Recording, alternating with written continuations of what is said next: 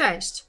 W dzisiejszym odcinku podcastu opowiem Ci o tym, z jakimi wyzwaniami mierzą się działy HR w dobie koronawirusa. Ja nazywam się Małgorzata Parzych i na co dzień pomagam przedsiębiorcom. Pomagam przejść ich drogę przez mękę z urzędami, zdejmuję z ich barków ciężar kontroli Państwowej Inspekcji Pracy, Zakładu Ubezpieczeń Społecznych i Straży Granicznej, dobieram odpowiedniej formy zatrudnienia. Jestem dla nich drogowskazem. Dlatego słuchaj uważnie, bo być może właśnie Tobie się to przyda. Pandemia koronawirusa postawiła szereg wyzwań przed firmami, menadżerami, a najbardziej przed działami HR. Wszyscy szukają rozwiązań i odpowiedzi na podobne problemy i pytania. Jak znaleźć nowe sposoby na efektywną pracę zdalną? Jak dostosować ją do panujących warunków? Jak zadbać o pracowników, ich poziom motywacji i satysfakcji? Jak komunikować się z pracownikami? Jak wspierać pracowników i menadżerów w warunkach niepewności, w walce ze stresem, lękiem oraz jak przywrócić ich zdolność psychiczną do pracy. Dla wielu firm, pracowników i menadżerów odnalezienie się w nowej rzeczywistości i wdrożenie nowych warunków do funkcjonowania w świecie wirtualnym to nie lada wyzwanie. Ważnym aspektem jest zagwarantowanie pracownikom nie tylko narzędzi, kompetencji do pracy zdalnej, ale także zadbanie o nowe formy obiegu dokumentów czy zachowanie ciągłości procesów HR, takich jak szkolenia czy rekrutacja, a także zadbanie o dobre samopoczucie w pracy z domu.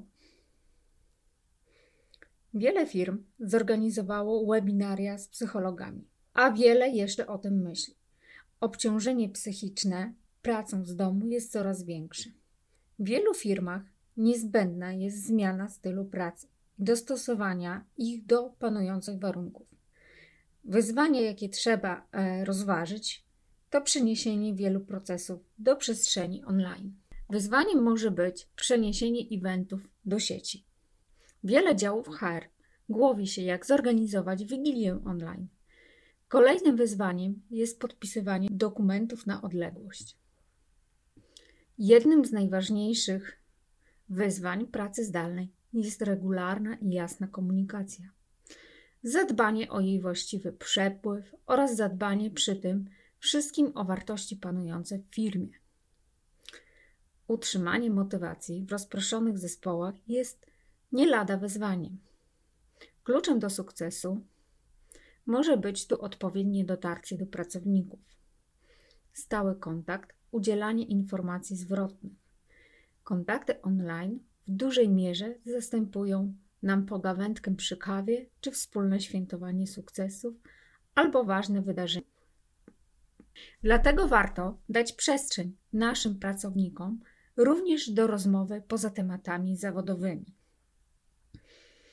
Czynnikiem wpływającym na wzrost zaangażowania i poziom motywacji jest informowanie o aktualnej sytuacji w firmie, o działaniach, które firma podejmuje i planuje podjąć w najbliższym czasie.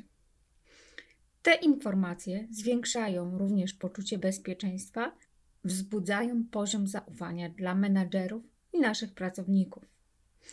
Jeśli w naszej firmie nie dzieje się nic istotnego, warto dać chociaż taką informację pracownikom. Warto zadbać o to, aby pracownicy dostali informacje, jak radzić sobie z lękiem i stresem. Można zorganizować e, w tej tematyce webinary lub warsztaty z technik radzenia sobie ze stresem, albo chociażby podzielić się wspólnie wiedzą, jak każdy z nas to robi na co dzień, jak sobie radzi z tym.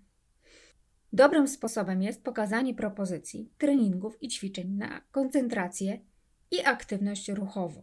Otwarta i szczera komunikacja pozwala uniknąć spekulacji i niejasności. Pracownicy doceniają takie podejście. Dobrym pomysłem jest zorganizowanie wirtualnej kawy do rozmów o bieżącej sytuacji. Warto zadbać o to, aby pracownicy mogli zadać nam dodatkowe pytania, opowiedzieć o swoich wyzwaniach, z jakimi się mierzą warto dać przestrzeń na wspólne szukanie rozwiązań. Niezależnie od tego, jakie mamy wiadomości, dobre czy złe, warto je przekazać. Pokazujemy przez to szacunek do naszego zespołu, wzbudzamy zaufanie i budujemy partnerstwo. W sytuacji, jaką mamy, czyli niepewności i stresu, ludzie pozostawieni bez komunikacji sami w głowie będą sobie tworzyć scenariusze. Komunikując na bieżąco fakty, obniżamy lęk i pozwalamy uspokoić się naszym zespołom. Naturalnym jest, aby nasz zespół traktować tak, jak sami byśmy chcieli być traktowani. Nie dopuszczajmy więc zatem do tego, aby nasz zespół o złych informacjach dowiadywał się od działu HR lub od innych działów. Co sprawiło zatem, że niektóre organizacje poradziły sobie, nie mając przepisu na kryzys. Mogły to być predyspozycje liderów, proste i odważne rozwiązania w komunikacji, przekazywanie jasno kluczowych decyzji działały jak motywatory. Czynnikami do lepszej komunikacji są empatia, która daje supermoc, zaangażowanie daje lepszą produktywność. Wygrywają ci, którzy dali pracownikom cel i moc sprawczą. Poczucie tego, że ich praca ma znaczenie zarówno w organizacji, jak i dla otaczającego świata. Bliskość i szczerość oraz umiejętność do przyznawania się do błędów. Wyzwaniem dla wielu firm jest skrócenie dystansu, spłaszczenie hierarchii, co nie jest łatwe, oraz wymagające wysiłku. Ci, którzy utrzymują bliskość, mają szansę na utrzymanie zaangażowania. Głęboka współpraca oraz wymiana ról, otwarta komunikacja, oparte przyznanie się do potrzebuję pomocy, otwarcie na nowe daje szansę budowania przewagi w otoczeniu w czasie pandemii. Katalizatorem do wszelkich zmian jest, jak widzicie, komunikacja. Świadome zarządzanie procesami komunikacji z pracownikami, klientami i światem zewnętrznym będzie dawało przewagę naszym firmom w przetrwaniu w czasie pandemii. Warto oprócz rozmów w grupie raz na jakiś czas przeprowadzić rozmowy indywidualne albo przynajmniej dać swoim podwładnym możliwość na taką rozmowę, jeśli będą jej potrzebowali. Bardzo ważnym aspektem jest obniżenie poziomu stresu. Panowanie nad stresem jest łatwiejsze wtedy, gdy aktywność zawodowa sprawia nam przyjemność i czujemy się pewniej i spokojniej. Jeśli do wykonywania obowiązków mamy odpowiednią wiedzę i umiejętności. Dlatego w obecnym czasie koronawirusa tak ważne jest, aby na bieżąco aktualizować informacje o bieżącej sytuacji naszym zespołom. Zadbajmy i wyeliminujmy negatywne emocje. Dbajmy o atmosferę i starajmy się budować pozytywne relacje. Warto również przypomnieć naszym podwładnym o prostych metodach walki ze stresem, chociażby takich jak to, że wysiłek fizyczny sprawia, że jesteśmy mniej podatni na stres. Zadbać o poczucie humoru, chociażby podczas naszych rozmów, pomaga to również pozbyć się negatywnych emocji. Łagodzi ich oddziaływanie, śmiech powoduje, że napięcie opada. Zadbajmy o odpoczynek naszych pracowników. Nikt nie jest w gotowości do pracy przez 24 godziny na dobę. Jeśli mamy taką możliwość, warto pomyśleć o warsztatach ze specjalistą, który pokaże kilka prostych sposobów walki ze stresem. Pokaże nam, jak w kilka minut można go zniwelować. Na dziś to już koniec. Mam nadzieję, że wiesz, dlaczego warto słuchać pracowników, być z nimi w kontakcie oraz adresować ich potrzeby i obawy, najlepiej jak się da.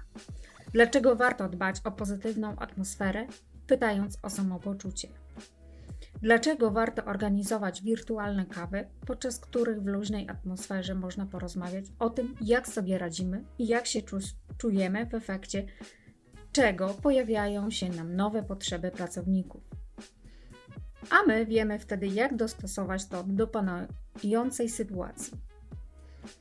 Mam nadzieję, że wiesz już, jak w prosty sposób sprawić, aby pracownicy byli aktywni, dbali o swoje zdrowie i kondycję psychofizyczną. Jeśli podobał Ci się odcinek podcastu, zapraszam na następny, który pojawi się niebawem. Po więcej informacji o zarządzaniu, prawie pracy czy legalizacji cudzoziemców zapraszam na mojego bloga, LinkedIna czy Facebooka. Tam możesz zadać mi nurtujące Cię pytania, a ja postaram się na każde z nich odpowiedzieć. Do usłyszenia!